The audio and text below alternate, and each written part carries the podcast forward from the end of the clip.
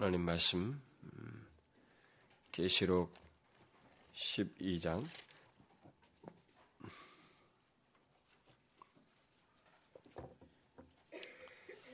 계시록 12장 아, 우리 1절부터 9절까지 음, 아, 이왕이면 11절까지 갑시다. 11절까지 아, 한 절씩 교독을 하도록 합시다. 하늘에 큰 이적이 보이니 해를 입은 한 여자가 있는데 그 발 아래는 달이 있고 그 머리에는 열두 별의 멸류관을 썼더라. 이 여자가 아이를 베어 해산하게 되매 아파서 애를 부리지. 하늘에 또 다른 이적이 보이니 보라 한 큰 붉은 용이 있어 머리가 일곱이요 뿔이 열이라 그 여러 머리에 일곱 멸류관이 있는데 그 꼬리가 하늘별 3분의 1을 끌어다가 땅에 던지더라. 용이 해산한 여자 앞에서 그가 해산하면 그 아이를 삼키고자 하더니 여자가 아들을 낳으니 이는 장차 출장으로 만국을 다스릴 남자라. 그 아이를 하나님 앞과 그 보좌 앞으로 올려가더라.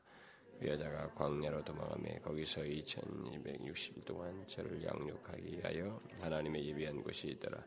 하늘에 전쟁이 있으니 미가엘과 그의 사자들이 용으로 더불어 싸울새 용과 그의 사자들도 싸우나 이기지 못하여 다시 하늘에서 저희의 있을 곳을 얻지 못한지라. 큰 용이 내어 쫓기니 옛 뱀 곧 막이라고도 하고 사단이라고도 하는 온 천하를 꿰는 자라 땅으로 내어 쫓기니 그의 사자들도 저와 함께 내어 쫓기니라. 또 하늘에 근엄성이 있어 가로되 이제 우리의 하나님의 구원과 능력과 나라와 또 그의 그리스도의 권세가 이루었으니 우리 형제들을 참수하던 자, 곧 우리 하나님 앞에서 밤낮 참수하던 자가 쫓겨났고 다 같이 읍시다.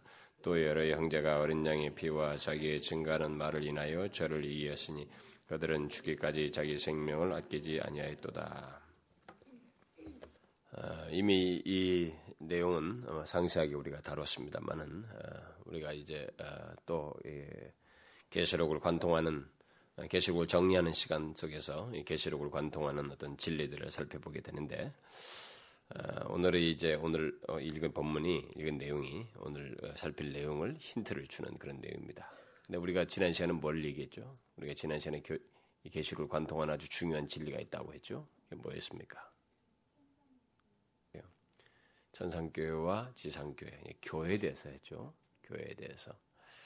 아, 그래서 우리는 지상교회와 전상교회, 또 다른 말로 하면 전투하는 교회와 승리하는 교회를 이 계시록 전체 속에서 말해주는데 성경 어디에서도 이렇게 그 부분을 상세하게 아주 정말 장황하게 말하는 데가 없는 여기서 가장 그것을 좀 풍성하게 가르쳐 주고 있고 특별히 그 내용 속에서 어, 다른 데서 이게 특별히 강조하지 않는 그런 전상교회와 지상교회가 그 사실상은 일치하는 교회다. 그래서 어, 이 지상의 교회라고 존재하지만 이 지상의 교회는 이미 여기서 보여주는 천상의 교회, 존재하는 천상의 교회로서 이미 있는 것이다.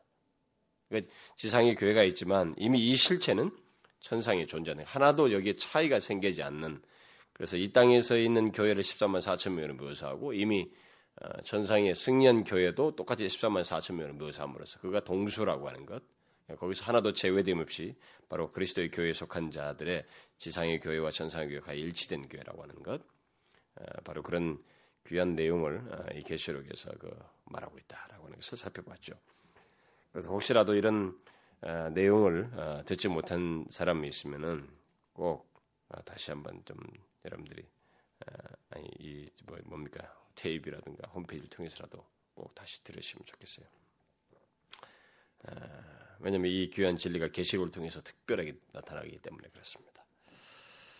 자 그러면 이 시간은 그 계시록을 관통하는 또 다른 내용, 오늘 읽은 내용 속에서 여러분들이 힌트를 얻었겠습니다만은 그리고 아마 이 계시록을 읽는 사람이라면 그 누구나 아, 계시록에서 그 아, 많이 흔하게 강조하는 내용이 바로 이것이구나라고 누구나 생각할 수 있는 그거 어, 그것을 살펴보랍니다. 그게 뭘까요? 음? 오늘 제가 찬송도 미리 항상 관련된 찬송을 제가 부르기 때문에 예? 예, 그래 다 관련돼요. 관련되는데 더 핵심적인 말은 영적 싸움이에요. 하늘과 땅에 존재하는 이 영적 싸움에 대한 것을 이 내용이 계시록을 또한 관통하는 한 가지 중요한 내용입니다. 아, 오늘 참고로 읽은 먼저 이 말씀도 바로 이 사실을 잘 나타내주고 있죠. 그러나 이 계시록 전체가 바로 이런 어, 영적인 싸움에 대해서, 영적 전쟁에 대해서 어, 장황하게 계속적으로 어, 얘기를 해주고 있습니다. 그런데 계시록에서 말하는 이 영적 전쟁은 이제 우리가 살핌으로써 이제 알게 되겠습니다만 우리 개인의 영적인 싸움 이상의 내용을 말하고 있다는 것을 알아야 됩니다. 우리가 개인적으로 이렇게 성화, 개인적인 영적인 개인적인 성화와 관련해서 내 안에서 어, 영적인 어떤 씨름들을 하는 이런 정도 영적 싸움을 말하는 것이 아니라고 하는 거예요. 그거 이상의 내용들을 여기서 말하고 있다는 것을 어, 놓치지 말아야 됩니다. 물론 계시록의 이, 이 계시록에서 나오는 어, 이 영적인 싸움은 우리 개개인의 영적 싸움을 포함하고 있습니다. 그러나 아, 계시록에서 말하는 이 영적 싸움은 하늘에서부터 이 세상을 사는 우리 모두에게 이렇게 연관된 큰, 큰 영적 전쟁의 그림을 말해주고 있다는 사실을 잊지 말아요. 그 그림 속에서 우리가 참여자로서 있는 것입니다. 그, 그런 차원에서 이제 개인적인 어떤 영적인 싸움을 생각해 볼 수 있지만, 먼저 이 그림을 안 가지고 있으면 개인적인 영적인 싸움이라고 하는 것이 이해가 잘못돼요. 그리고 너무 주관적으로 빠지기 쉽습니다. 그래서 여러분들 이런 마귀 사탄론이라든가 마귀론이라든가 이런 뭐 영적인 싸움 문제를 많이 거론하는 그룹들 중에 신견에 심지어 뭐 그 어, 김기동 파라고 합니까? 그 이분은 무슨 이단 전체 보고서에 보니까 거기 어, 이단으로 이게 간주돼서 거기가 포함돼서 나왔습니다만은 그러니까 어쨌든 이렇게 치우친단 말이에요. 응? 그다 영적인 전쟁이라고 말을 하는데 전혀 다른 대로 어, 그런 것을 성경의 이 균형을 깨버린단 말이죠.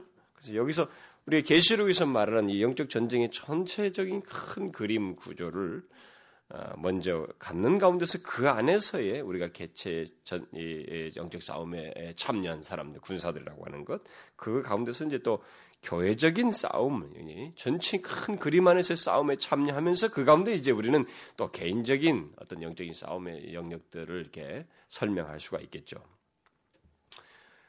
아, 그래서 결국 이 계시록에서 말하는 어, 싸움은 큰 그림에서 말하자면 뭐 어, 빛과 어두움의 싸움이고 선과 악의 싸움이고 하나님과 사단의 싸움으로서 이 싸움은 영적인 영역에서 또는 천상에서 일어나지만 그 결과는 지상의 인간들과 연관지어서 벌어지는 싸움으로 묘사를 해주고 있습니다.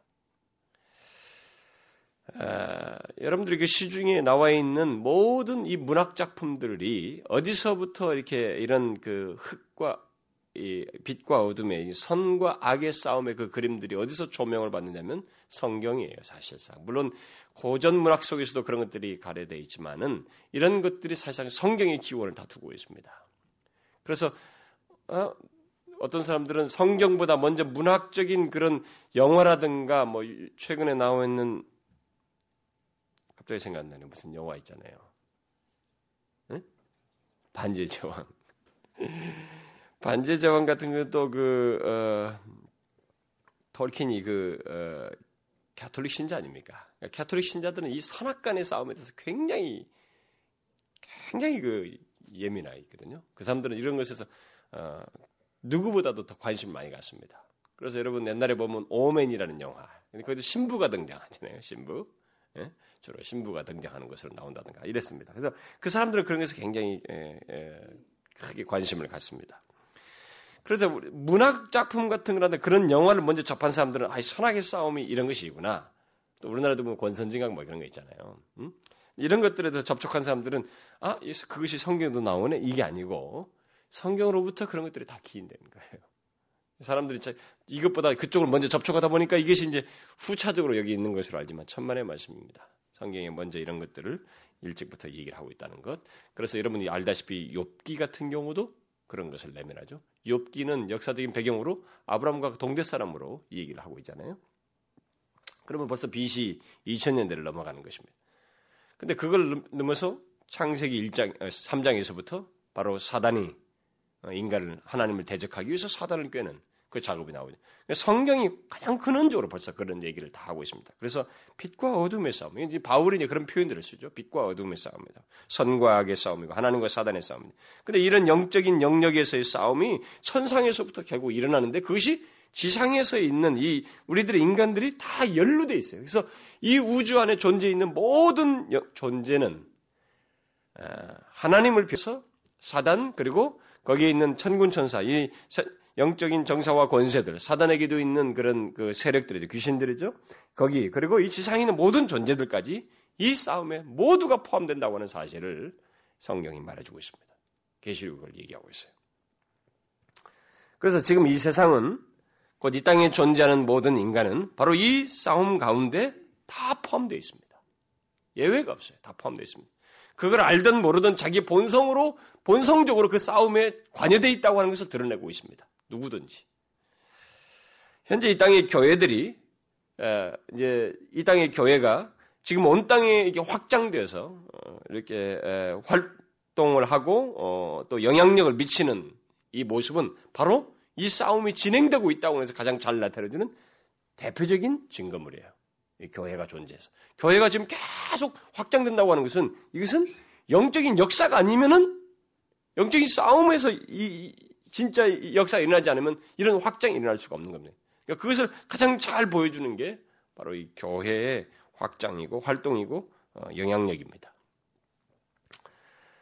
어, 이처럼 그 하나님은 어, 이 세상이 사단에 의해서 어, 제멋대로 움직이는 것을 그냥 내버려 두지 않고 바로 이런 교회 벌써 이런 영적인 역사를 지금 어, 계속 지금 교회 이런 확장을 통해서 어, 드러내시고 있죠. 그런데 사실 그리스도께서 이 땅에 오시기 이전까지 세상은 이제 우리가 지금 이런 역사를 이렇게 계속 지금 현재까지 보고 있습니다만은 아, 그리스도께서 이 땅에 오시기 이전까지 세상은 그야말로 그 주인이 하나님이 아니라 사단으로 오해하고 있었습니다. 모든 사람들이 사단인 것처럼 그렇게 여기고 있었죠. 아, 그래서 그리스도께서 오시기 이전에 이 세상은 그 주인이 사단인 줄 알고 사단의 생각과 뜻을 두드러지게 온 세상이 드러냈습니다. 여러분 알다시피 이스라엘 백성들 선택한 이스라엘 백성들을 그 저기 조그마한 수를 제외하고는 전 세계가 다 어땠어요? 우상을 섬겼습니다. 그래서 이 세상 주인이 하나님이라는 생각을 못하는 그러니까, 그러니까 구체적으로 그런 걸 알지 못하는 말이죠. 그래서 자기의 본성을 쫓아서 우상을 섬기면서 사는 그게 보편적인 세상의 현주 현상이었습니다. 그래서 그 세상의 왕들과 이 모든 민족이 사람들이 하나님을 전적으로 의식하지 못하고 그 사단을 다양한 형태로 섬기며 자기 본성을 쫓아서 사는 그것이 세상의 보편적인 현상이었습니다. 그러나 하나님은 이 세상에 대한 이 사단의 그 같은 통치와 역사를 마냥 놔두지는 않으셨습니다. 그래서 오히려 하나님은 잠시 동안 침노를 당한 이 세상에 예수 그리스도를 보내심으로써 사단이 구축한 영역을 오히려 침공에 들어가는 예, 그런 역사를 진행한 것입니다. 그래서 이 계시록을 통해서 우리가 이제 보아야 할 것이 바로 그거예요. 하나님께서 온 땅에 모든 것이 보기 좋았습니다. 하나님께서 다 기뻐하시는 모든 것이 창조 세계에서. 그러나 이 창조 세계에 바로 사단이 들어와서 이것을 흐트러놓고 자기 세계를 구축해 나가서 그래서 하나님을 대적하고 하나님 본성을 쫓아 사는 것을 충동하는 그런 자기 세력을 구축했더만 했지만은 이 세계를 이제 구체적으로 깨뜨리는 그래서 구원의 역사로 다시 어, 어, 그 사단의 구축한 세계를 깨뜨리고 구원의 역사를 확장시켜 나가는 그 일을 진행하기 위해서 예수 그리스도가 바로 이 사단의 종로를 타는 현실 속으로 들어오신 거예요. 그렇게 해서 일어나는 영적인 역사가 무엇인지 전말을 이 계시록이 다 말해주고 있습니다. 물론 다른 성경에서도 많이 나오지만은 이 계시록은 그것을 이 전체 그림을 다 보여주고 있어요. 그래서 계시록에 등장하는 모든 영적 싸움은 어, 바로 이 같은 하나님과 사단의 싸움을 시작으로 해서 인간들이 포함된 싸움의 전말을 다 말해주고 있습니다. 그런데 이 영적 싸움이 가장 영적 싸움의 그 가장 중요하고 결정적인 국면은 이제 바로 어, 오늘 읽은 말씀이 시사하는 바대로 예수 그리스도께서 이 땅에 오시는 일이에요. 그것이 전 우주에서 창조를 이후에서 지금 아담의 타락한 그때부터 최후의 심판에 이르기까지 이 모든 역사의 속에서 이 모든 우주의 전체적인 이 세계 속에서 가장 중요하고 결정적인 부분, 영적인 싸움에서 가장 중요한 결정적인 국면이 바로 예수 그리스도의 등장입니다. 육신을 입고 이 땅에 오시는 장면이에요. 바로 그것을 이제 오늘 보면 12장 같은 것은 시사를 해주고 있습니다. 그래서 하나님이 하나님께서 사단의 영역에 결정적인 타격을 가하는 장면이에요. 이제 그게 그래서 그의 구원 사역을 성공적으로 이루신 결정적인 사건이 바로 예수 그리스도의 지상 사역과 여러분 지상 사역할 때 귀신들을 쫓아내시죠? 귀신을 쫓아낸다고. 그게 아무것도 아닌 거지만 이게 하나님 나라가 이제 이 세대에 돌아야 해서 그것을 구축한다고 하는 거예요. 새로운 하나님 나라를 확장시켜서 하나님 나라로 하나님 나라를 이제 새롭게 구축한다고 하는 사실을 가시적으로 보여주는 거예요. 그런 것에 대한 결정적인 치명타, 그래서 그 사단을 파하는 타격을 가는 결정적인 사건이 이제 공생의 사건 이후에 예수 그리스도의 십자가의 죽으심입니다. 아, 그 물론 그 그리스도의 죽으심을 어, 죽으심의 가치를 얘기할 때 예수 그리스도의 이 죽으심으로 말미암아 이런 영적인 전쟁의 영적 싸움에 가장 결정적인 타격이 있었다. 이게 사건이다. 이렇게 말을 할 때는 사람들은 부활은 왜 얘기 안 합니까? 뭐 이런 얘기를 자꾸 한다고요. 근데 제가 어디 어디 집회 가서도 그런 얘기를 했는데 그 십자가를 성경에서 말할 때는 부약을 부활을 전제한 내용이에요. 부활이 없으면 여기서 성경에 나오는 십자가는 이 얘기를 할 수 없는 십자가입니다. 그래서 어떤 사람들은 이렇게 아, 십자가만 얘기하냐 왜 부활은 얘기 안 하냐 그러니까 맹꽁이 같은 소리예요. 그게. 그러니까 그게 뭐 하나는 어디서 들었어요. 어디서 아, 십자가를 얘기하면 부활도 항상 같이 얘기한다. 이 얘기는 아마 들었던 것 같아. 그러니까 그거 하나 배운 거 가지고 또 막 잣대로 써먹는 거예요. 그렇지 않고 십자가를 얘기할 때는 항상 부활이 전제돼. 이걸로 확증했기 때문에 여기서 이미 이 십자가를 통해서 이루어진 것이 성취가 되었다고 하는 전제 아래서만 십자가의 가치를 말하는 것이기 때문에 그런 맥락 속에서 항상 십자가를 얘기하는 거예요. 그러니까 그런 부분에서 여러분들도 또 남들처럼 그 맹꽁이 같이 오해하지 마십시오. 이 부분에 대해서. 제가 그래서 항상 십자가를 얘기할 때 부활이라는 단어를 때로는 더 덧붙일 수 있지만 그것만으로도 족하기 때문에 그냥 이 얘기를 하는 거예요. 어쨌든 이 계시록은 어, 영적 전쟁에 대한 내용을 말하는 중에 그 전쟁의 중심에 바로 예수 그리스도가 계시다고 하는 것. 그리고 그 죽임당한 이 어린 양을 어린 양으로 말미암아서 이 모든 전쟁 전말이 바뀐다고 하는 사실을 말해줍니다. 그래서 이 계시록에서 예수 그리스도를 어린 양으로 많이 말하는 그 이유 중에 하나도 바로 이 영적 전쟁과 관련해서 관련지어서 하는 얘기입니다.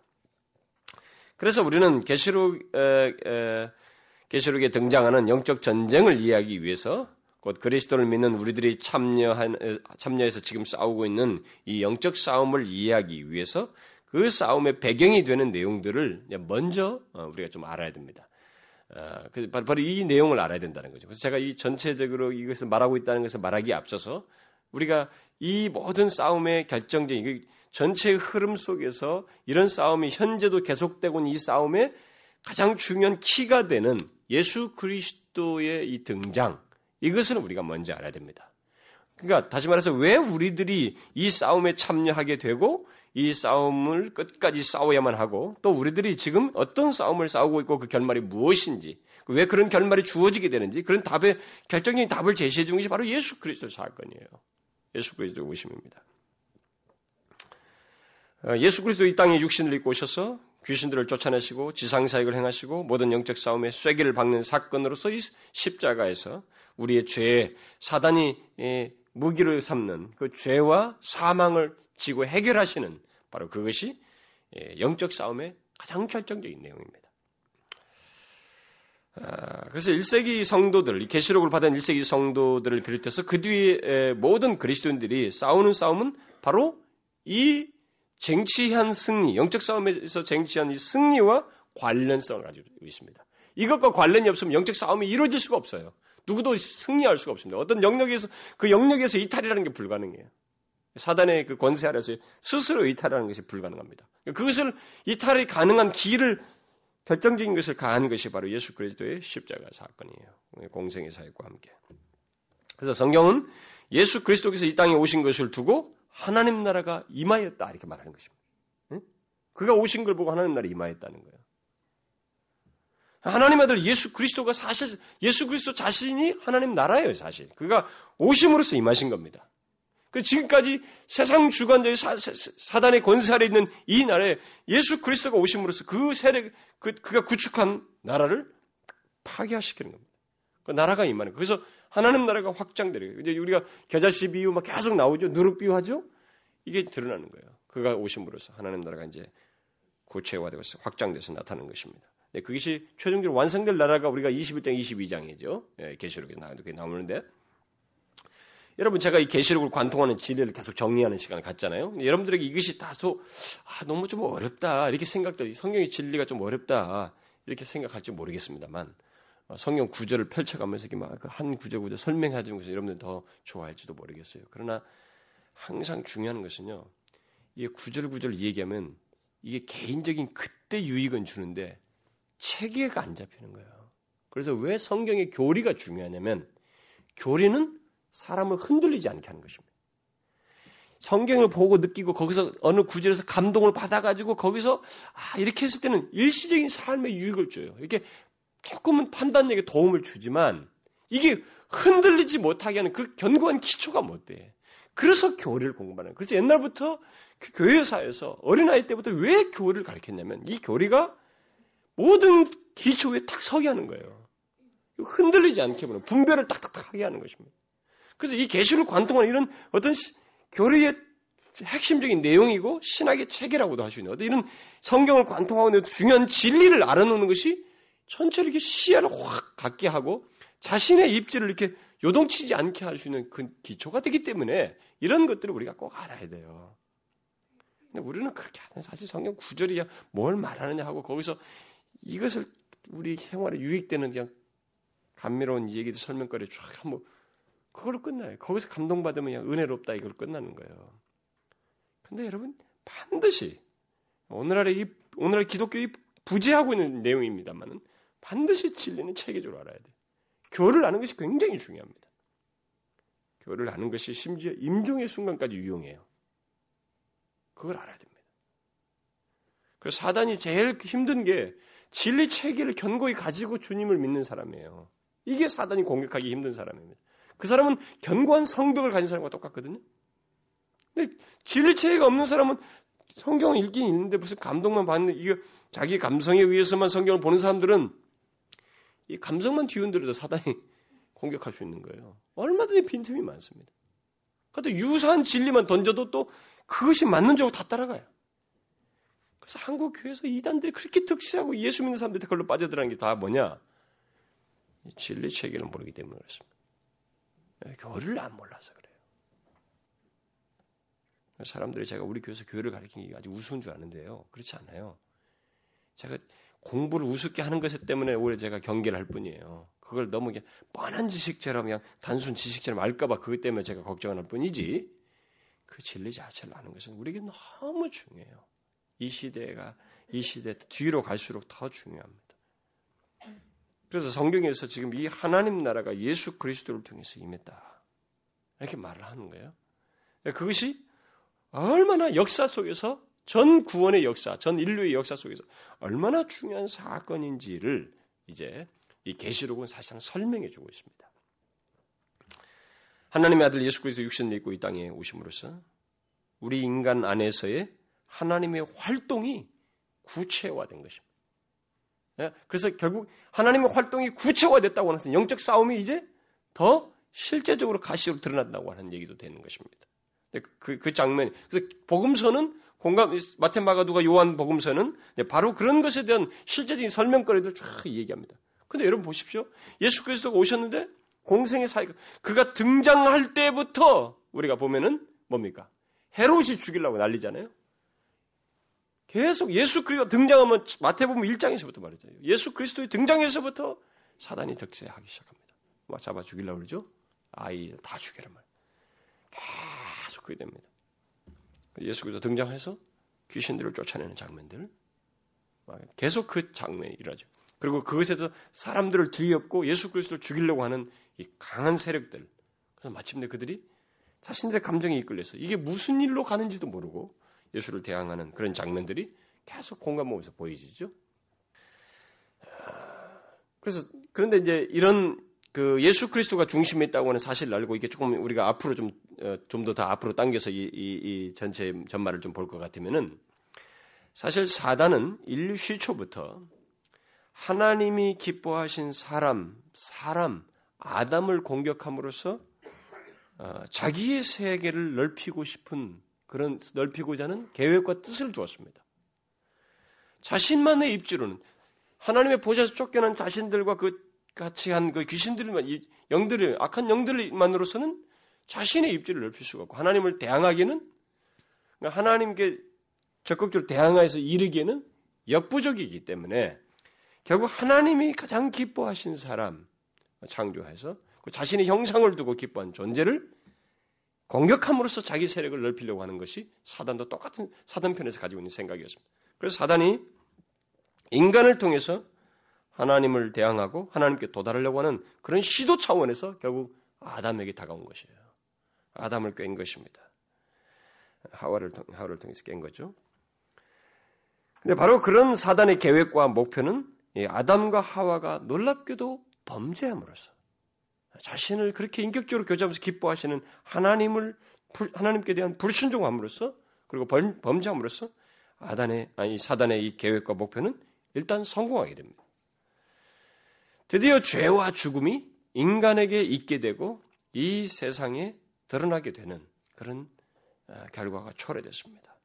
이 세상에 온통 죄와 사망이 드리워지는 그야말로 사단이 자신의 그 주무기를 마음껏 발휘할 수 있는 세상을 형성한 그런 일이 예, 인류 실초부터 이제 벌어지게 된 것이죠.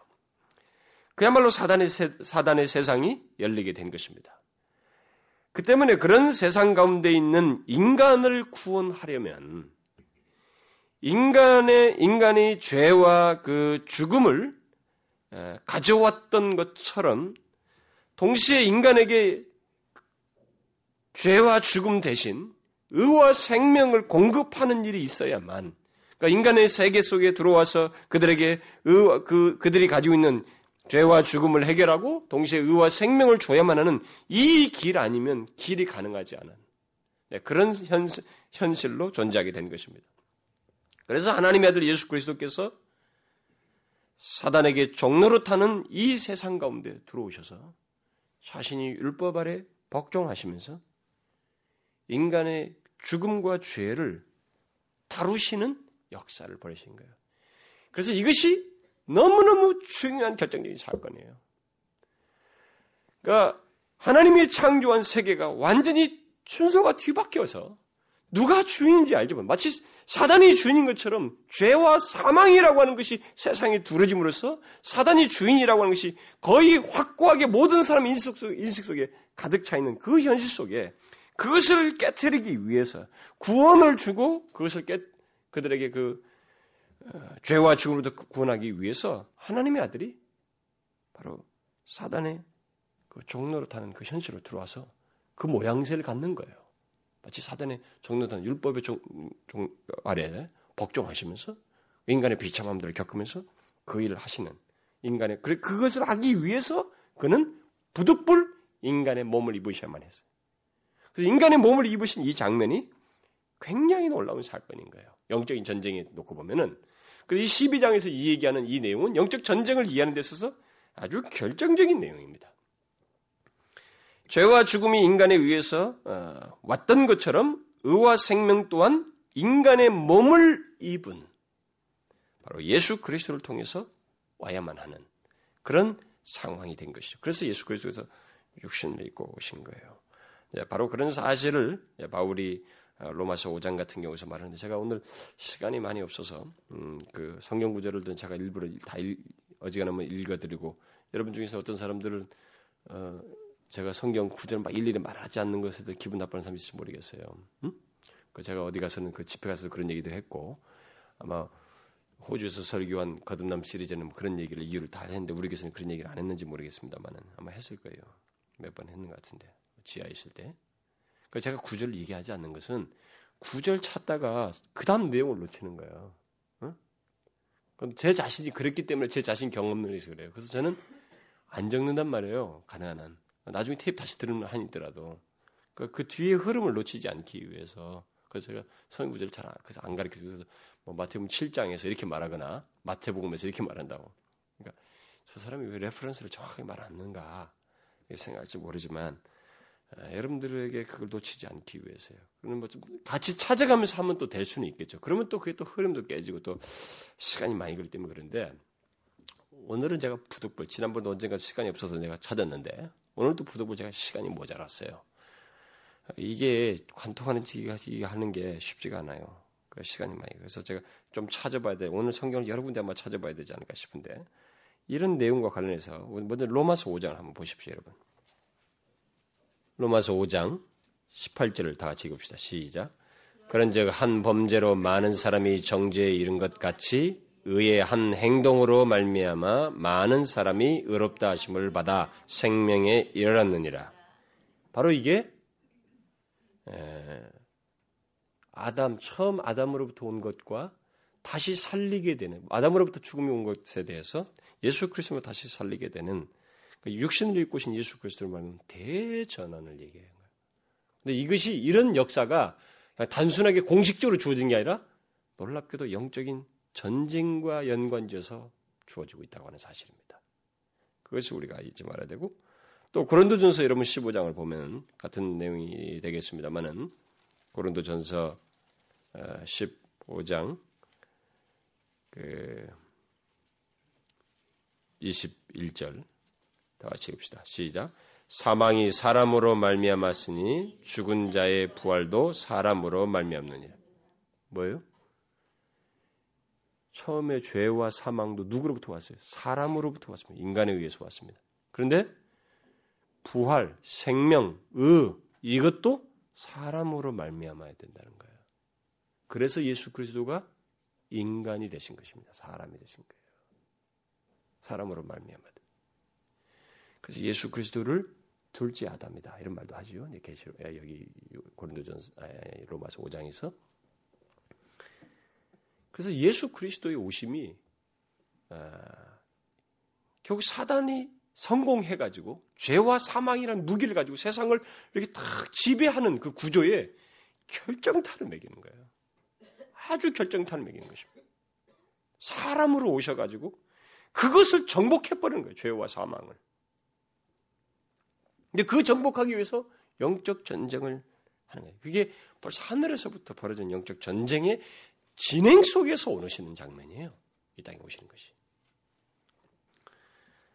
아, 그래서 우리는 이건 성경에서 아주 중요한 진리인데요. 예, 최초의 사람이 아담의 범죄가 아, 모든 인류를 어, 죄와 사망에 있겠던 것처럼 아, 또 인류의 대표로서 그의 범죄가 우주적인 영향을 미쳤던 것처럼 둘째 아담 예수 그리스도의 순종으로 말미암아 모든 인류에게 의와 생명이 이르게 되고 그 그가 인류의 대표로서 새 인류의 대표로서 또 우주적인 영향을 똑같이 미치는 것입니다.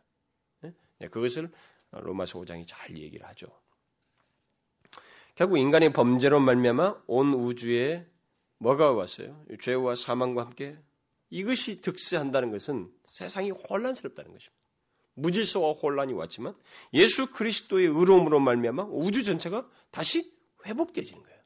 그래서 교회의 존재는 이 세상이 사단이 죄와 사망을 가지고 무질서와 혼란을 야기시키는 그 자리에 하나님 나라가 임하여서 예수 그리스도로 말미암아서 하나님 나라 교회가 세워지고 하나님 나라가 확장돼서 이, 이 이렇게 되는 것은 결국 우주 전, 우주 전체가 다시 회복돼야 된다는 거예요. 질서를 잡아가는 거예요. 그래서 여러분 그리스도인들이 뭡니까? 교회가 뭡니까? 교회는 이 세상 속에서 무질서와 혼란이 아니라 질서와 화목과 회복의 근거들이에요. 그런 맥락에서 교회가 이 세상에 존재하면서 세상과 똑같이 혼란과 무질서를 야기시킨다. 그건 있을 수 없는 일이에요. 그건 교회란 이름만 명패만 달고 있지 교회가 아닌 것입니다. 그리스도인이란 개별적인 존재도 마찬가지예요. 그런 맥락에서 똑같은 이치입니다. 그런데 그리스도의 죽으심으로 인한 그 같은 이 회복은 바로 하나님과 사단의 전쟁터에서 일어난다는 것입니다. 일어난 일이라는 것이죠.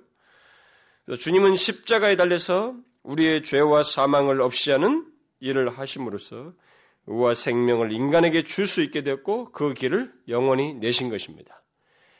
결국 십자가에서 승리하신 것입니다. 그래서 이 바울이 그 사실을 말하고 있죠. 여러분 골로새서 2장을 봅시다.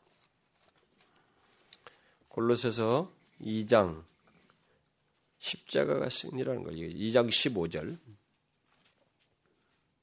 14절부터 읽읍시다. 14, 15 시작. 우리를 거스리고 우리를 대적하는 의문에 쓴 증서를 도말하시고 제하여 버리사 십자가에 못 박으시고 정사와 권세를 벗어버려 밝히 드러내시고 십자가로 승리하셨느니라. 정사와 권세를 벗어버려요. 십자가에서 승리하신 거예요. 그러니까 이게 영적인 전쟁에 있어서 결정적인 어, 사단에게 이, 이 결정타를 매기는 어, 그런 사건입니다. 그래서 로마서 5장에서도 말하는 바대로 아담은 인류에게 그 인간 존재에게 에, 죄를 들여온 사람이었지만 이 둘째 아담인 에, 인성을 입으신 예수 어, 그리스도는 에, 그것을 해결하고 인간 존재 속에 의와 생명을 가져오는 이 일을 이 영적 전쟁 속에서 행하셨다라는 것입니다. 그래서 인류는 이제 두 부류가 두 부류로 두 그룹으로 나뉘게 되는 것입니다. 두 그룹밖에 없어요. 한 부류는 여전히 아담 안에서 죄의 본성을 드러내면서 사는 사람, 그리고 죄와 사망의 그 그늘 아래서 어, 사단에게 속하여 사는 그 사람들이고, 또 다른 한 부류는 그리스도에게 속하여 그리스도의 본성을 드러내면서 사는 사람들입니다. 계시록은 하나님과 사단 그리고 각각에 속한 영적 존재들과 인간들 사이에서 싸움과 갈등이 있다고 하는 사실을 하나의 그림처럼 아니 그 싸움의 전 역사를 이렇게 쫙 펼쳐 보여주고 있는 것입니다.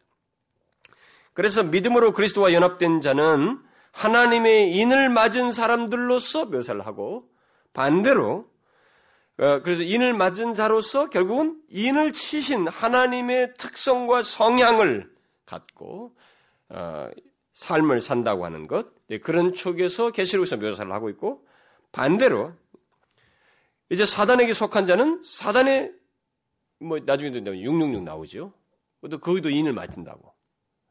그 사단에 속한 자는 사단의 특성을 나타냄으로써 결국은 각각이 각자의 특성과 성향을 드러냄으로써 이게 대립 구조로 가게 되고 갈등을 하게 되고 싸우는 거예요.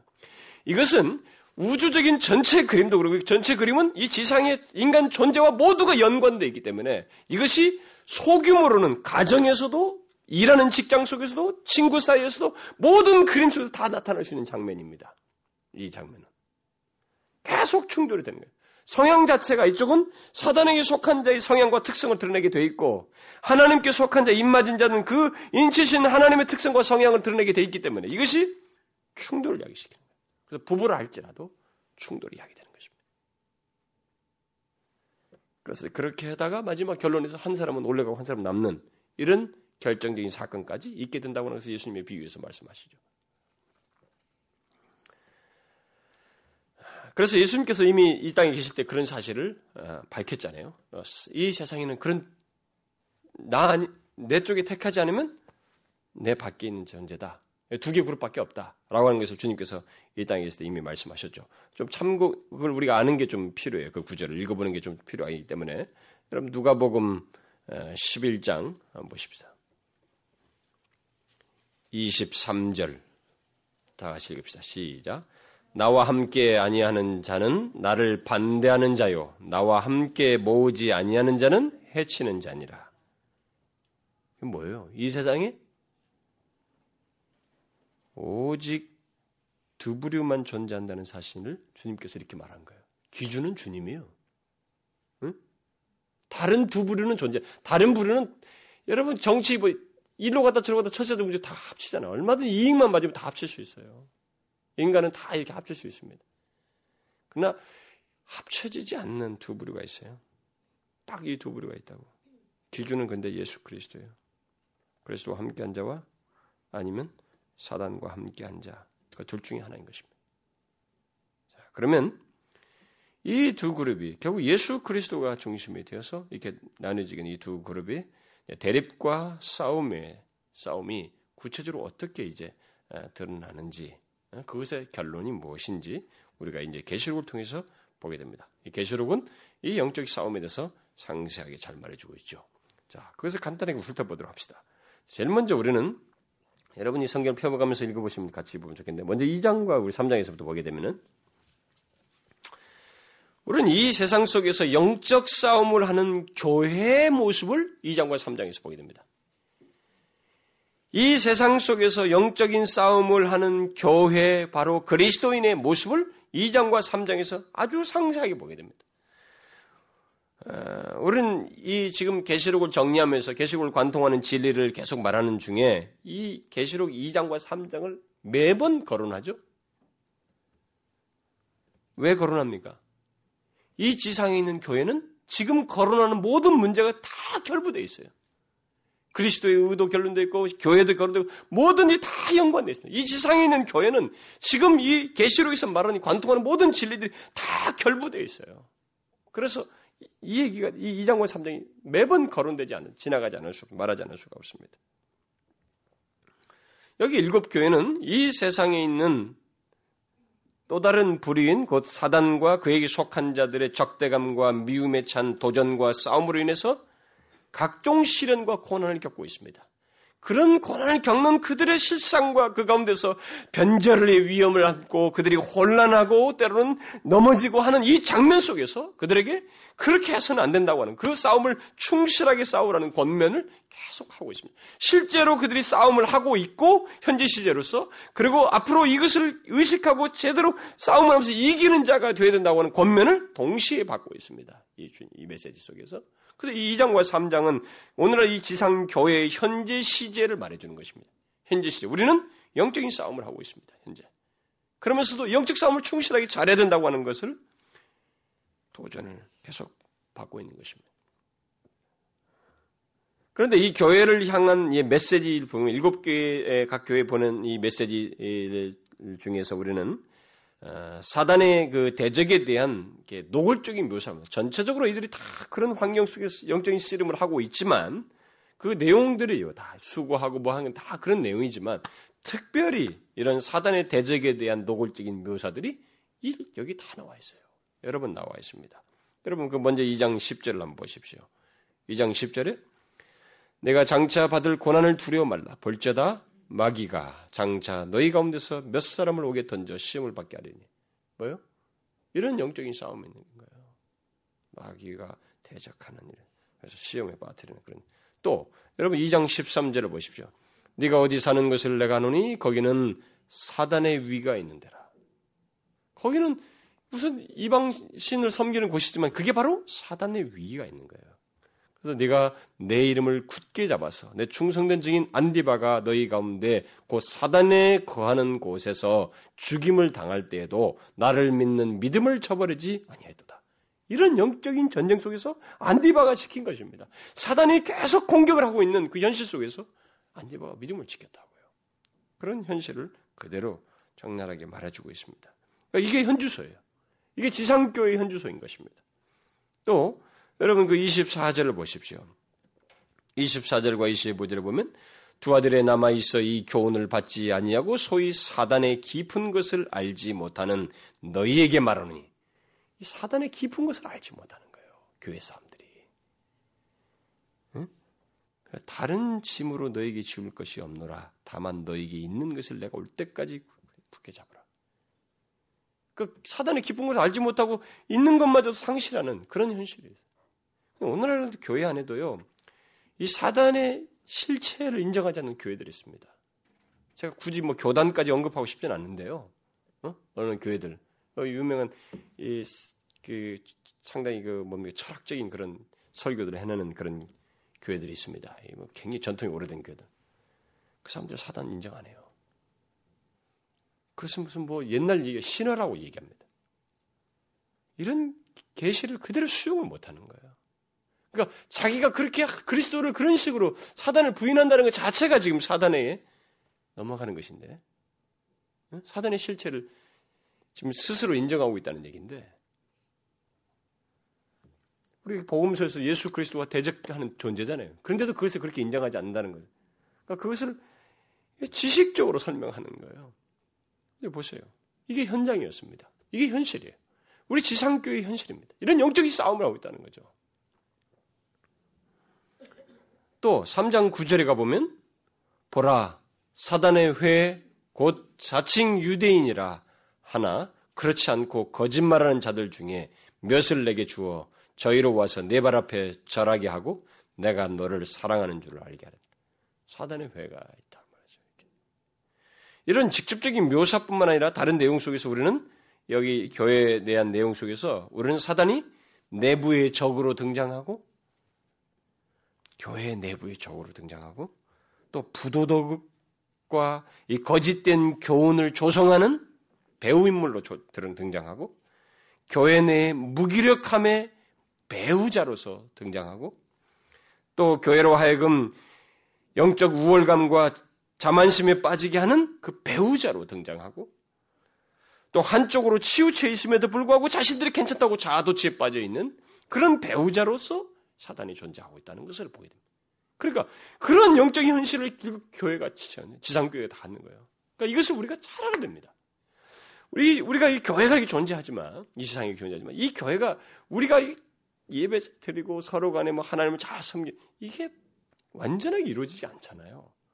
불만도 얘기하고, 우리끼리 균열도 생기고, 내부의 적이 생기는 거, 우리 안에.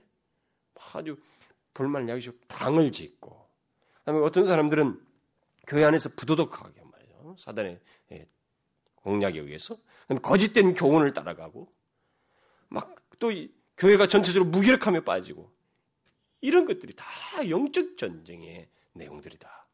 그걸 사실을 지금 주지시켜 주는 거예요. 그리고 우리들이 자만심에 빠져서는 안 된다. 교회가 어? 문제가 없다면 부유하다고 생각하면 안 된다는 거죠.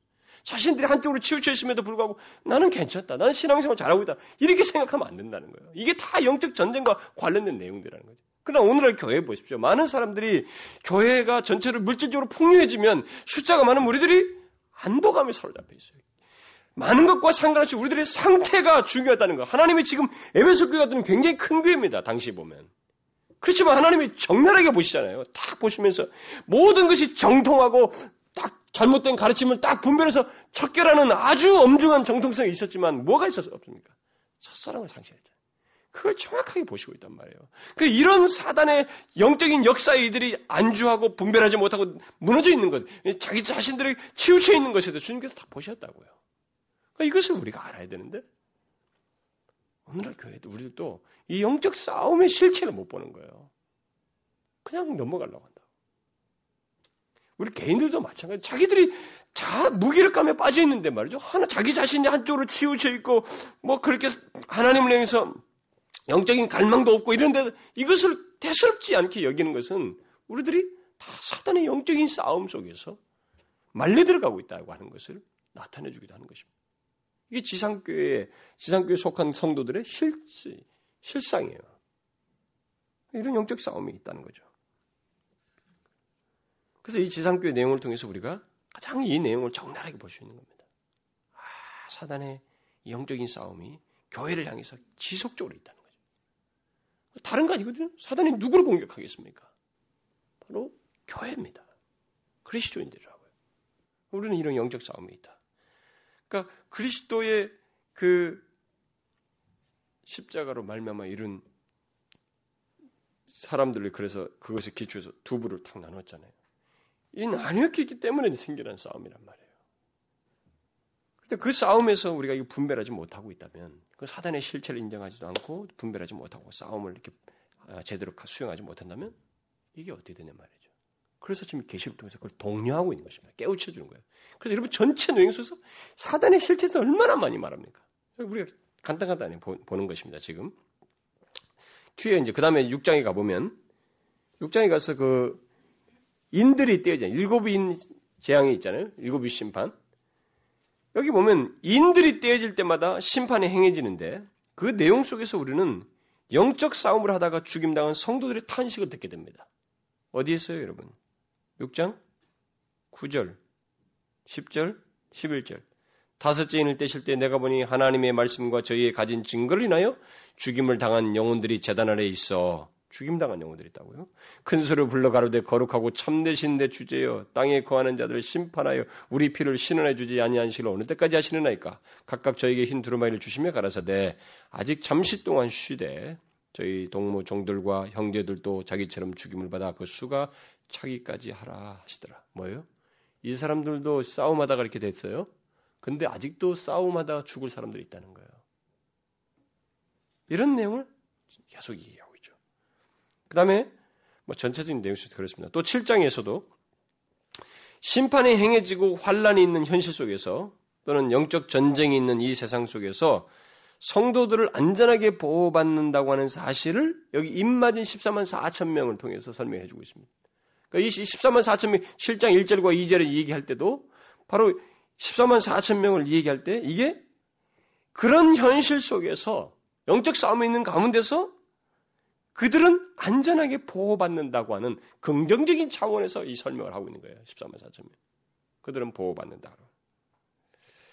특히 24만 4천 명 또는 어, 구원받은 무리들, 셀 수 없는 그 무리들이 모두 뒤에 가서 뭐, 어, 몇, 몇 절입니까? 그 14절인가요? 예, 14절에서 모두 큰 환란에서 나온 자들이라고 하는 사실을 보게 되잖아요. 이것을 통해서 그들이 모두 이 땅에 사는 동안 천상에 둘러온 모든 자들이 셀 수 없는 그 무리들이 그러니까 하나님 나라에 속한 하나님 나라의 마지막 최종이 완성된 날에 들어온 모든 사람들이 예외 없이 뭘 했어요? 영적 싸움을 싸우다가 그런 흔적들을 가지고 있는 것입니다. 모두가 다 그런 흔적 가지고 있다는 것을 말해줘요. 환란에서 나온 자라는 이런 표현을 통해서 이들이 다 그런 흔적을 가지고 있어요. 영적 그러니까 영적 싸움을 하지 않은 그리스도는 없습니다, 여러분. 없어요. 다 하게 돼 있다고. 아까 말한 것처럼 성향 자체가 다르기 때문에 그 성향 다른 것에 의해서 충돌이 오기 때문에 그 충돌을 부득불 우리가 겪어야 되거든요. 피할 수 없는 싸움이에요. 안 한다고 해서 아, 없어지는 게 아닙니다. 반드시 있게 돼 있어요. 그 흔적들을 가지고 있는 사람들이다. 이들이다. 하나님 나라에 온 사람들이 그걸 얘기해 주고 있고. 그 다음에 그 8장과 9장에 나오는 나팔 심판 시리즈가 나오잖아요. 이 나팔 심판 시리즈 내용 속에서 똑같은 영적 싸움이 예, 이어서 나옵니다. 인과 똑같이 인, 인심판 시리즈와. 그런데 이 나팔 심판 시리즈 내용 속에서 수많은 사람들이 사단에게 굴복하는 장면이 나옵니다. 하나님을 어, 사단에게 굴복하여서 하나님을 대항한다고 하는 사실이 나옵니다. 여러분 특별히 그 9장 20절과 어, 21절 한번 보십시오. 어, 거기 보면 이 재앙에 죽지 않고 남은 사람들, 그러니까 이 나팔 심판에서 많은 사람들이 죽었거든요. 많은 사람들이 죽었는데도 그것을 보았음에도 불구하고 거기서 살아난 자들이 사단에 속한 자의 특성을 드러냅니다. 어떻게 드러내요? 하나님께 회개하기는커녕 거스림으로써. 재앙에 죽지 않고 남은 사람들은 그 손에, 손으로 행하는 일을 회개치 않냐고 오히려 여러 귀신과 또는 보거나 듣거나 다니거나 하지 못하는 그 문 동과 목석의 우상에게 절하고 또 그 살인과 복술과 음행과 도적질을 회개치 아니하더라. 이게 각자가 이렇게 드러내는 어, 하나님을 대항해서 드러내는 반대편에서의 모습인 것입니다. 그리고 11장에 가면 11장에서는 어, 이 영적 싸움을 영적 전쟁의 치열함을 말해주고 있습니다. 이 11장은 교회를 상징하는 두 증인이 사단의 하수인인 짐승의 거센 핍박과 도전을 해서 죽임당한다고 하는 사실을 우리가 보게 됩니다. 그동안 이게 전체 내용을 들어보지 않은 사람들은 이게 갑자기 막 뛰는 것에서 내용을 이해하지 못할지 모르겠습니다만은 아, 그래도 제가 어떻게 할 수가 없어요. 이 많은 내용을 할 수가 없는. 아, 그래서 여기 두 증인은 교회잖아요. 교회를 상징하는 이들이 짐승에서 핏발로 죽는다고 하는 것, 죽임당한다고 하는 것이 여기 장면입니다. 그러니까 그만큼 영적인 싸움이 치열하다는 거예요. 이 세상에서 지상교회가. 그러나 이제 중요한 것은 이런 내용을 말하면서 결론이 뭐냐 말이에요. 결론이 이 중인 중인이 죽는 것을 끝나는가? 어떻게 해요? 부활하잖아. 다시 살아나죠. 부활함으로써 사단의 세력이 하나님 나라를 이기지 못한다는 사실을 영적 싸움을 얘기하는 중에 계속 언급합니다. 이기지 못한다. 왜 이기지 못해요? 아까 뭘 얘기했어요? 그리스도께서 십자가에서 그게 뭐예요? 이긴 싸움이라고 그랬잖아요. 이제 그게 이제 12장에서 더 잘 설명됩니다. 12장에 이르러서 이 영적 싸움의 근원, 근원과 배경이 무엇인지를 잘 말해줍니다. 이 12장의 환상은 영적 싸움이 하늘에서부터 있다고 하는, 사, 있다고 하는 사실을 먼저 우리에게 설명해 주고 있습니다. 이 싸움은 하늘에서 있는 싸움인데 그것이 이 땅으로 연결되어서 나타난다고 하는 것을 우리에게 보여주고 있습니다. 여기 12장은 미가엘과 용 곧 사단의 싸움이 하늘에서 벌어지고 있는 것을 그 7절에서 말하고 있죠. 그런데 이 싸움에서 용, 곧 사단이 폐하에서 땅으로 내어 던져지게 됩니다. 그 이유가 뭐예요? 그 이유가 뭡니까? 그가 이전에 하나님의 보좌에서 타락했기 때문에 지금 떨어지는 거예요? 그거 아닙니다. 뭐예요? 예, 그 뒤에 해석에서 나옵니다만은 예수 그리스도께서 구원 사역을 이루셨기 때문에 이것 때문에 떨어지는 거예요, 지금. 그 때문에 사단은 12장 1절에서 사실 이런 이것 때문에 12장 1절의 내용이 어, 여인 여인이 아이 곧 예수 그리스도를 말하죠. 예수 그리스도를 낳는 것을 통해서 그리스도께서 이 땅에 몸을 입고 오시는 것부터 공격을 하고 있는 것입니다. 그걸 차단하려고. 그게 끝이 나는 일이기 때문에 그걸 차단하는 거죠. 그런데 하나님 보호하심으로 그것이 실패하죠. 오히려 그리스도께서 공생애를 마치시고 죄와 사망을 지시고 십자가에서 달려 죽으신 후에 부활을 승천하셔서 하나님 보좌로 갑니다. 결정적인 패배가 안겨지는 거죠. 그의 결정적인 패배를 이제 구절에서 구절에서는 땅으로 내어 쫓겼다 이렇게 말을 하고 있는 것입니다. 우리가 앞에서 이미 찾아 읽은 그 골로새서 2장 15절 말씀이 그 사실을 뒷받침해 주는 거죠. 이 내용을 어, 뒤에 떨어진 것을 설명해 주는 건데.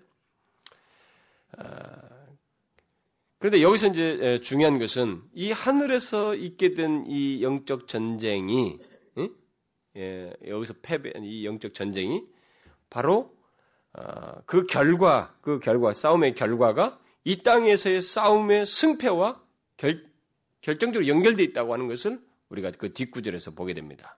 여러분 그 12장 10절 부터 12장 12절까지 12절 상반절까지 보게 되면은 10절을 보면 이 하늘의 큰 음성이 해석을 해주는 거죠. 이제 우리 하나님의 구원과 능력과 나라와 또 그의 그리스도의 권세가 이루었으니 우리 형제들을 참소하던 자, 곧 우리 하나님 앞에서 밤낮 참소하던 자가 쫓겨났고 또 여러 형제가 어린 양의 피와 자기의 증거하는 말을 인하여 저를 이기었으니 그들은 죽기까지 자기 생명을 아끼지 아니하였도다. 그러므로 하늘과 그 가운데 거하는 자들은 즐거워하라. 무슨 말입니까? 앞에서 싸움에서 미가엘을 끼워가지고 사단과의 싸움에서 이겼죠, 미가엘이. 근데 여기 뒤에서 누가 이기고 있습니까? 형제들이 이기고 있죠? 성도들이 이기고 있습니다. 그러니까 하늘에서의 싸움의 결과가 다른 말로 해서 그 싸움의 패배를 안겨준 예수 그리스도의 십자가의 승리로 인해서 하나님의 구원과 능력과 나라와 그리스도의 권세가 드러나고 11절에서 말한 대로 여러 형제가 곧 이 땅에 사는 그리스도인들이 어린 양의 피와 자기의 증가하는 말, 곧 복음을, 복음으로, 복음을 인하여서 저를 이기게 됩니다. 사단을 이긴다고. 이게 어떻게 가능합니까, 여러분? 이 하늘의 음성이 해석해 주는 중요한 것을 우리가 놓치지 말았네. 이길 수 있는 근거가 바로 예수 그리스도예요. 영적 싸움이 이제 예수 그리스도를 기점으로 해서 영적 싸움이 성도들에게 이, 이 땅에서 하나님 나라에 속한 교회들이 싸움을 하면서 이기는 그 근거가 바로 예수 그리스도의 승리예요. 그것 때문에 가능한 것이라고 하는 것을 여기서 말해 주는 것입니다. 그래서 저를 이겼으니 이 형제들이 이기는 걸로 이겨져요. 어, 사단을 이기는 것으로. 그래서 그래서 하늘의 싸움이 이 땅의 싸움으로 그대로 연결돼서 나타나고 있는 것을 보게 됩니다. 그런데 여기서 우리가 놓치지 말을 것은 이 이긴다는 말의 의미예요. 이미 우리가 좀 한번 설명했습니다만 여기 11절에서 저를 이겼으니 라고 한 뒤에 곧바로 뭐라고 설명하고 있어요? 그들은 죽기까지 자기 생명을 아끼지 아니하였도다. 무슨 말입니까? 이겼다고 했는데 이겼기 때문에 죽기까지 자기 생명을 아끼지 아니하였다 이렇게 말하고 있어요. 무슨 의미예요, 여러분? 결국 여기 이긴다는 이 승리는 이 땅에서 변절하면서 믿음을 팔아가면서 타협해 가면서 얻는 무엇이 아니고 나를 타협하게 하고 변절하게 하는 사단의 도전과 괴계에 대해서 그것이 영적인 싸움인 줄 알고 그것을 거역함으로써 이기는 것이다. 근데 이 거역하는 과정에서 설사 죽을 망정 그걸 따르지 않는다라는 거예요. 무슨 말인지 알겠어요? 그걸 이김으로 얘기하고 있어요. 근데 왜 이게 이제 궁극적으로 이김이 돼요? 사단에게 굴복하지 않은 사람이 불못에 떨어지지 않잖아요. 영원한 생명을 얻잖아. 존재의 특성을 드러내기도 하지만 그것의 결과가 영원한 생명을 얻잖아요. 그럼 이게 승리예요, 정말. 이긴 것을 그대로 드러내는 것이고 후에 이긴 것을 영원히 누리게 되는 것입니다. 그래서 설사 심한 박해를 받고 뭐 순교를 당할지언정 사단의 돈, 도전을 거스림으로써 믿음을 지키고 마침내 영생을 지킨다는 거예요. 이 말이. 마침내 영생을 지킨다. 그런 승리를 얘기하는 것입니다. 그 다음 또 13장은 두 짐승이 사단을 대신해서 그 권세를 발휘해가지고 사람들을, 사람들을 속여서 하나님 대신해서 자기를 경배하게 합니다. 뭐, 뭐 모방을 하죠. 마치 예수 그리스도를 모방하는 말이죠. 막 부활 같은 흉내를 내고 기적을 행하고 사람들을 깜짝 놀래게 해서 다 따라오게. 그래서 자기를 경배하게 합니다. 그래서 자기를 따르는 자들에게는 666, 666이라는 표를 주고 인을 치웁니다. 그 대신 자기를 경배하지 않는 자들은 죽입니다. 이게 뭐예요? 영적인 싸움이에요, 지금. 그를 경배하지 않는 것이 하나님의 입맞은 사람들, 이 하나님께 속한 자들의 싸움이에요. 이쪽은 그것을 강요하고 이쪽은 그것을 거스르는 이 싸움이 있다라고 영적 싸움이 있다고 하는 것을 여기서 말해주고 있습니다. 그래서 사단에 속한 자, 곧 666의 인을 가진 자와 달리 하나님의 인을 받은 자들은 짐승에 경배하지 않고 죽을지언정 앞에서 아까 12장 그 말씀대로 11절 말씀대로 이겼기 때문에 죽기까지 자기 생명을 아끼지 아니하는 그런 태도를 보이는 것입니다. 그런 대조 속에서 이제 14장에 14만 4천 명이 다시 등장하는 거예요. 이 앞에서는 13장에서는 짐승에게 굴복하면서 인맞은 666이 나오는데 뒤에서 14장에서는 그것을 거스리는 그 14만 4천 명이 등장하는 것입니다. 그래서 짐승에 경배하지 않는 그들을 어, 나오게 되는데 14장에서 특별히 그 짐승에게 경배한 그 짐승들에게 예, 그들에게 이말 심판들을 14장에서 어, 얘기를 하죠. 덧붙여서 말을 하죠. 여러분 14장 그 9절과 9절부터 보십시오. 9절을 보게 되면은 이들에게 어떤 심판이 임합니까?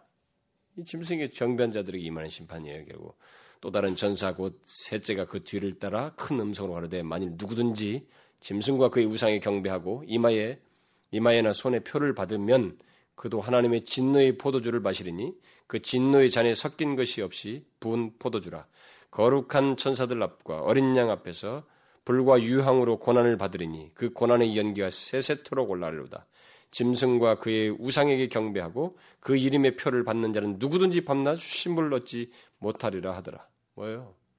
영원한 형벌을 받는 것입니다. 이게 이기는 게 아니에요. 타협하는 게 이기는 게 아니라는 거예요. 응?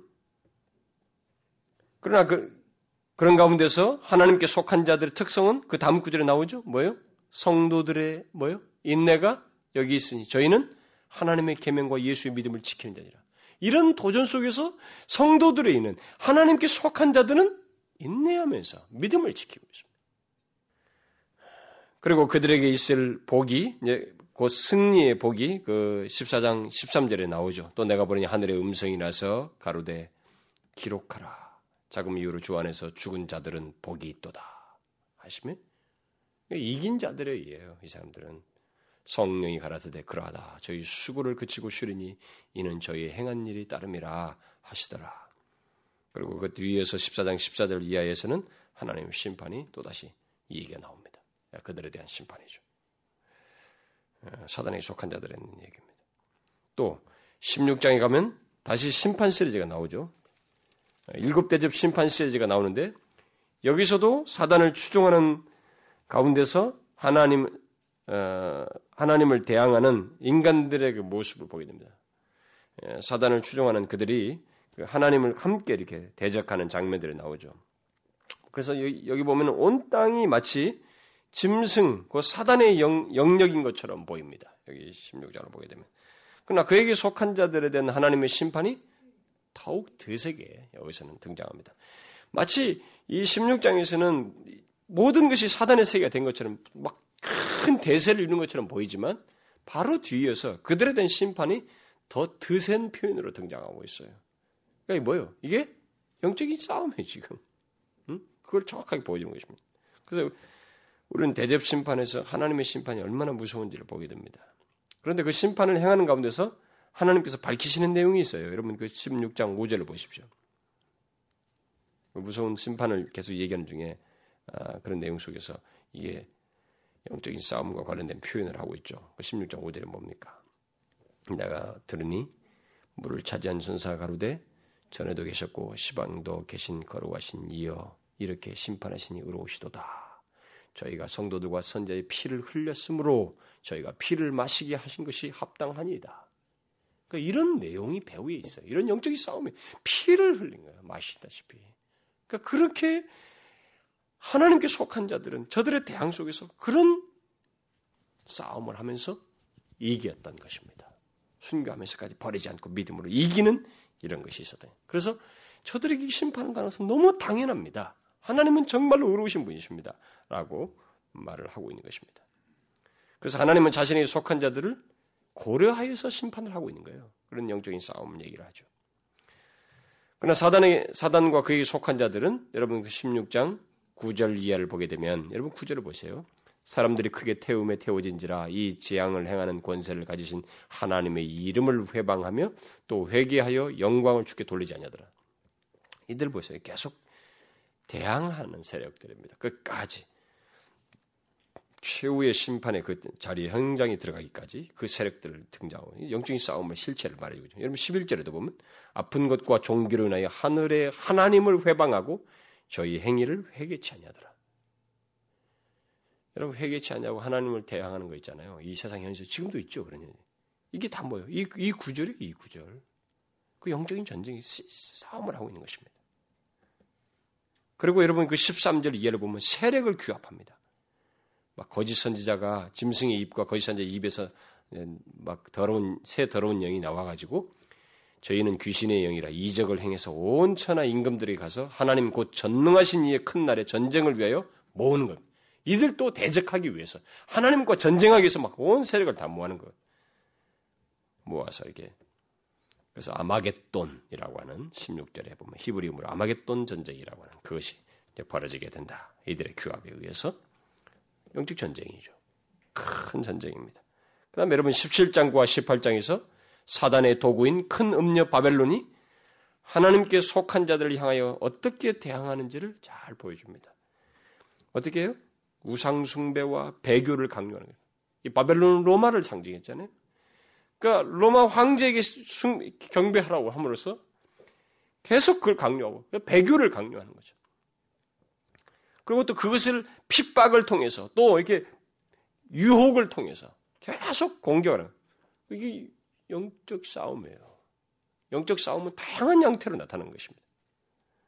하나님께 속한 자들이 계속 그런 이 바벨론의 에, 바벨론에서 그 당하는 이 핍박과 이, 이 영적 씨름으로 인해서 굉장한 고난을 겪는 이 장면들이 그 가운데서 믿음을 지키는데 어려움을 겪는 우리가 1세기 당시 성도들의 내막을 잘 알잖아요. 우리가 뭐 Quo Vadis Domine라는 그 영화 같은 거 보고 봤다시피 하고 여러분 1세기에 그 보면은 순교자들이 이게 뭡니까? 바로 이 바벨론 의 득세거든요. 거기서 수없이 많은 그리스도인들이 죽잖아요. 그게 바로 영적 전쟁의 아, 실체를 말해주는 실상을 말해주는 것입니다. 그래서 바벨론을 끼고 짐승이 이제 나중에 세력을 규합하여 가지고 어, 어린 양으로 더불어서 싸우는 내용이 이제 17장 어, 13절 그 14절에 나옵니다. 자, 이들이 저희가 한 뜻을 가지고 자기 능력과 권세를 짐승에게 주더라. 그래서 저희가 다 이렇게 해가지고 어린 양으로 더불어 싸우니라. 영적 전쟁이죠. 하나님과 예수 그리스도와 싸우는 것입니다. 그러나 이기지 못합니다. 바로 뭐예요? 어린 양은 만주의 주시오 만왕의 왕이심으로 저희를 이기실 터이요. 또 그와 함께 있는 자들 곧 부르심을 입고 빼내심을 얻고 진, 진실한 자들은 이기로다. 그리스도가 이기고 그에게 속한 자들이 같이 이기는 것입니다. 이런 영적 전쟁이 있다는 것을 말해줍니다. 그래서 결국 결론이 뭐예요, 여러분? 이런 내용 속에서 이 바벨론에 대해서 실장 그 여기서 말한 것은 이기지 못해요. 영적 싸움의 승리는 이미 예수 그리스도 십자가에서 결정한 것입니다. 근데 그것이 이제 이 땅에서 이루어지는 거예요. 구체적으로 단지 그 그에게 속한 자들을 구원하기까지의 시간 속에서 이 이김의 완전한 누림이 지연되고 있을 뿐입니다. 그 시간을 요구할 뿐이죠. 그리고 18장에 가서도 영적 싸움의 현장을 우리가 이제 실감나게 보게 되는데 여러분 그 18장 그 3절 예, 보게 되면은 어, 그 음행의 진노의 포도주를 인하여 만국이 무너졌으며 또 땅의 왕들이 그로 더불어 음행하였으며 땅의 상고들도 그 사치의 세력을 인하여 치부하였도다 하더라. 또 내가 들으니 하늘로서 다른 음성이 나서 가로되 내 백성아 거기서 나와 그의 죄에 참여하지 말고 그의 받을 재앙들을 받지 말라. 그 죄는 하늘에 사무셨으며 하나님은 그의 불의한 일을 기억하신지라. 이게 뭐예요? 왜 이 권면을 하고 있습니까? 영적인 싸움을 하고 있는 거예요. 그러니까 거기에 타협하지 마라. 거기서 빠지지 마라. 거기에 너희들 들어가서는 안 된다. 이 얘기, 이 얘기를 하고 있습니다. 영적인 전쟁의 어떤 상황을 설명해 주고 있는 것입니다. 그리고 여러분 18장 그 24절 한번 보십시오. 그것의 결론적인 이 싸움의 어떤 내용을 총괄적으로 설명해 주는 내용이죠. 선자들과 성도들과 및 땅 위에서 죽임을 당한 모든 자의 피가 이 성중에서 보였느니라. 바벨론이 어떤 일을 했습니까? 이렇게 했어요. 어? 선자들과 성도들과 땅 위에 죽임을 당한 모든 사람들의 피가 이 안에 있어요. 그러니까 이, 이런 영적 전쟁을 치른 거예요. 근데 거기서 이들은 죽임 당할 망정 굴복하지 않았습니다. 다 이겼다고요. 이런 영적 전쟁을 충실하게 치렀던 것입니다. 그러나 우리가 알다시피 이 이런 하나님을 거스린 이 바벨론의 결말을 우리가 잘 알잖아요. 거기 보면은 9절과 10절에도 그렇고 여러분 21절에도 그렇고 뭐예요? 이 한 힘센 천사가 큰 맷돌 같은 돌을 들어 바다에 던져 가로되 큰 성 바벨론이 이같이 몹시 떨어져 결코 다시 보이지 아니하리로다. 없어요. 없어요. 끝나는 것입니다. 못 이겨. 영적 싸움이 이 어떤 큰 대제국의 형태를 가지고 있어도 이 세상의 어떤 양태를 가지고 이 세상은 물론 배후의 사단이 있지만 이 세상이라고 하는 실체 자체도 영적인 싸움의 도구로 쓰여지지만 이 도구가 못 이기는 것입니다. 그것을 얘기해 주고 있어요. 그리고 마지막으로 19장과 20장은 최후의 영적 싸움이요. 하나님을 대적하는 배후의 존재인 사단과 두 짐승에 대한 하나님의 행동을 보여주고 있습니다. 이 부분은 마치 영적 싸움의 어떤 결론을 말해주는 내용인데 이것은 마치 옛날 그 로마 당시에 원형 경기장에서 있는 전사의 싸움을 상기시켜주는 장면입니다. 여러분 그 무슨 영화가 있었잖아요. 그 최근에 뭐 유명한 영화죠. 응? 글라디에이터. 응.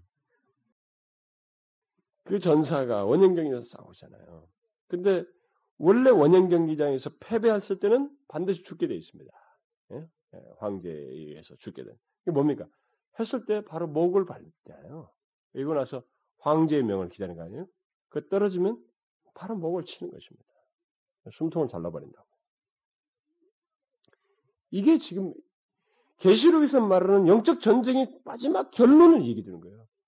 계속 목을 쥐고 있는 상황에서 이제 마지막 배후 세력들, 그리고 최후의 장면이 어떻게 되는지, 그리고 그 배후 세력을 다 어, 결론 내리는 그 전쟁의 마지막 피날레를 여기서 얘기를 해주고 있습니다. 최후가 어떻게 돼요? 우리는 우리 주 예수 그리스도에 의해서 일단 모든 싸움이 종결된다고 하는 사실을 19장에서 보게 됩니다. 여러분 그 19장 11절에 보면 그 예수 그리스도의 등장이 나오잖아요. 음? 예, 예수 그리스도에서 그, 또 내가 하늘이 열린 것을 보니 보라 백마와 탄자가 있으니 이름은 충신과 진실이라 그가 공의로 심판하며 싸우더라. 그 눈이 불꽃 같고 그 머리에 많은 멸루관이 있고 그 이름을 쓴 것이 하나가 있으니 자기밖에 아는 자가 없고 또 그가 피 뿌린 옷을 입었는데 그 이름은 하나님의 말씀이라 칭하더라. 하늘에 있는 군대들이 희고 깨끗한 세마포를 입고 백마를 타고 그를 따르더라. 그 입에서 이한검이 나오니 그것으로 만국을 치겠고 친히 저희를 철장으로 다스리며 또 친히 하나님 곧 전능하신 이에 맹렬한 진노의 포도주스를 밟겠고 그 옷과 그 다리에 이름 쓴 것이 있으니 만왕의 왕이요 만주의 주라 하였더라. 그래서 어떻게 됩니까? 뒤에 이어서 여러분 19절에 응? 또 내가 보니 그 짐승과 땅의 임금들과 그 군대들이 모여 그 말탄자와 그 군대로 더불어 전쟁을 일으키다가 합니다. 전쟁을 일으켜요 말탄자와 함께. 그러나 짐승이 잡히고 그 앞에서 이적을 행하던 거짓 선자, 두 짐승이 다 잡히는 거죠.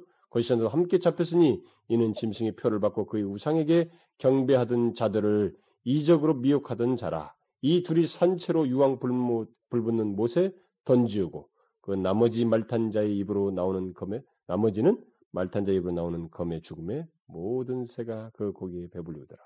뭐예요? 최후의 심판이. 이런 최후를 맞습니다. 그리고 여러분 거기 어, 20장 7절부터 거기 보게 되면 더 마지막 남아있는 마귀. 여기 두 짐승만 죽었잖아요. 그러면 사단. 사단의 최후가 7장에 나오잖아요. 이것은 좀 더 사단을 포함한 전체 장면, 마지막 장면을 보여주고 있습니다.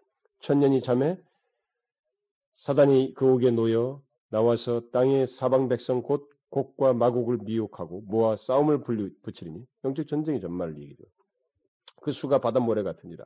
저희가 지면에 널리 펴져 성도들의 진과 사랑하는 성을 사랑하시는 성을 두르매 하늘에서 불이 내려와 저희를 소멸하고 하나님 백성을 대항하는 장면이죠. 또 저희를 미혹하는 마귀가 불과 유황못에 던지니 거기는 그 짐승과 거짓 선지자도 있어 세세토록 밤낮 괴로움을 받으니라. 사단도 같이 불못에 던져집니다. 연적 전쟁의 마지막이 어떻게 돼요? 어떻게 끝납니까? 첫째로 거역하는 모든 사람들이 다 심판 받습니다. 그리고 그것을 조종하는 배후에서 역사했던 사단의 두 하수인과 사단이 다 돌못에 던져집니다.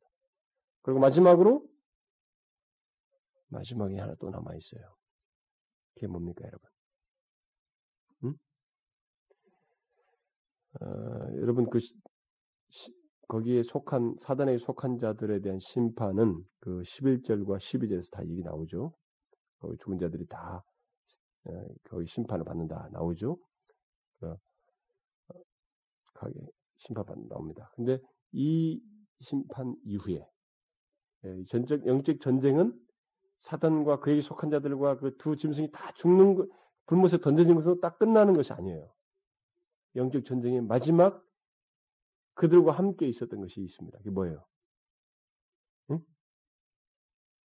14절이에요. 14절에 사망과 음부도 불못에 던지우니 이것은 둘째 사망 곧 불못이라. 죄와 사망과 음부가 영원히 던져지게 됩니다. 그리고 마지막으로 남는 것은 하나님과 그에게 속한 자들, 그 생명책의 기록자들만이 죄와 사망이 없고 영적 전쟁이 더 이상 없는 새하늘과 새 땅, 오직 의와 생명으로 영원히 하나님과 함께 누리게 되는 그것이 영적 전쟁의 피날레예요. 최후 장면입니다. 전쟁 이후에 있게 되는 결론이에요. 이것이 영적 전쟁의 절말입니다. 계시록은 이것을 다른 데서 볼 수 없는 전 그림을 다 보여주고 있어요. 그래서 우리가 계시록의 1세기의 영적 전쟁을 치르고 있는 핍박이라고 하는 자기들은 단순히 제국이 자기들을 핍박한다, 예수 못 믿게 한다고 생각했지만 사람으로 보이는 사회 현상이 아니라 그 배후에 있는 이런 영적 전쟁의 전말을 이 계시록을 주어서 계시록을 통해서 그들에게 보내줌으로써 보고 아 우리의 싸움은 바울이 말한 대로 혈과 육에 대항하는 것이 아니구나. 이걸 알아야 됩니다. 우리의 싸움은 혈과 육에 대항하는 것이 아니라는 거죠. 뭐예요? 여기 대한 것이라면 영어로는 against예요. 혈과 육에 대항하는 것이 아니라 정사와 사단의 정사와 권세와 이 어둠의 세상 주관자들과 하늘에 있는 악의 영들에 대항하는 것이다. 우리들이 우리들의 씨름은 이런 씨름이라는 걸 잊지 말아야 됩니다. 그리스도인의 모든 삶의 씨름은 바로 이런 씨름이에요. 혈과 육이 아닙니다. 그래서 자기 남편에게 예수 안 믿는 남편 누구 어떤 사람 뭐 이거다고 싸움이라고 생각하면 안 돼요. 아니 그 뒤에 이런 악의 영들이 있다. 영적 전쟁을 하는 것입니다. 그런데 중요한 것은 우리들은 현재 승리한 영적 전쟁을 수행하고 있다는 것입니다. 이게 무슨 패배할 싸움을 하고 있는 게 아니라는 것을 잊지 말아야 됩니다. 그걸 예수 그리스도를 계속 얘기하는 거예요. 완전한 승리를 누리는 것은 다시 말하면 죄와 사망과 음부가 불못에 던져지고 나서 우리는 완성될 하나님 나라에 가서 완전한 승리를 누리게 될 것입니다. 그러나 이 땅에 있는 동안 우리는 그 승리를 앞에 둔 자로서 또 그리스도께서 이루신 승리를 기억하고 영적인 싸움을 하는 거예요. 그러니까 사단은 이기지 못할 싸움을 우리하고 하는 것입니다. 그러나 중요한 것은 우리가 이 싸움에 대해서 이 영적 씨름이 단순한 싸움이 아니라는 거죠. 혈과 육에 대한 것이 아니고 이런 사단의 악한 영들에 대한 싸움이라는 것을 알고 우리가 싸움에 서야 된다는 것입니다. 우리 지상의 일곱 교회에게 말했던 것처럼 그런 싸움을 분별하고 다양한 방식으로 왔잖아요. 자만심, 이세벨의 교훈, 음란, 다양하게 왔잖아요. 이 모든 싸움에 대해서 대항하고 그래서 충실하게 이기는 자로 이기는 그런 영적 싸움을 해야 된다. 그래서 이 계시록의 영적 전말을 알고 싸우는 것하고 모르고 싸우는 것 다릅니다. 그래서 이들에게 준 거예요. 그래서 여러분 사회로 나가서든 가정에 돌아가든 친구와의 관계 모든 관계에서 여러분들이 그리스도께 속한 사람인 한 여러분들은 영적 전쟁터에서 산다고 하는 것을 잊지 말아야 됩니다. 뭐 영적 싸움을 해. 여러분과 성향이 다른 사람과의 싸움을 피할 수 없이 하게 되는 것입니다. 하게 돼 있어요. 피할 수 없습니다. 걸어온다고요. 견해가 다르고 계속 다른 것 때문에 나를 괴롭히고 나를 싫어하고 적대하는 그것이 드러나게 되는 거예요. 그러나 그것을 이상하게 여기지 마십시오. 그것은 불가피한 일이에요. 우리는 오직 그 12장 11절에서 말한 것처럼 우리가 어린 양의 피와 복음을 인하여서 저를 이기었으니 이길 수 있는 것입니다. 형제도 이겼던 것처럼 우리가 어린 양의 피와 복음을 인하여서 사단을 이기는 것입니다. 이기게 돼 있어요. 그런 싸움을 알고 충실하게 수행하는 여러분 되기 바랍니다. 기도하겠습니다.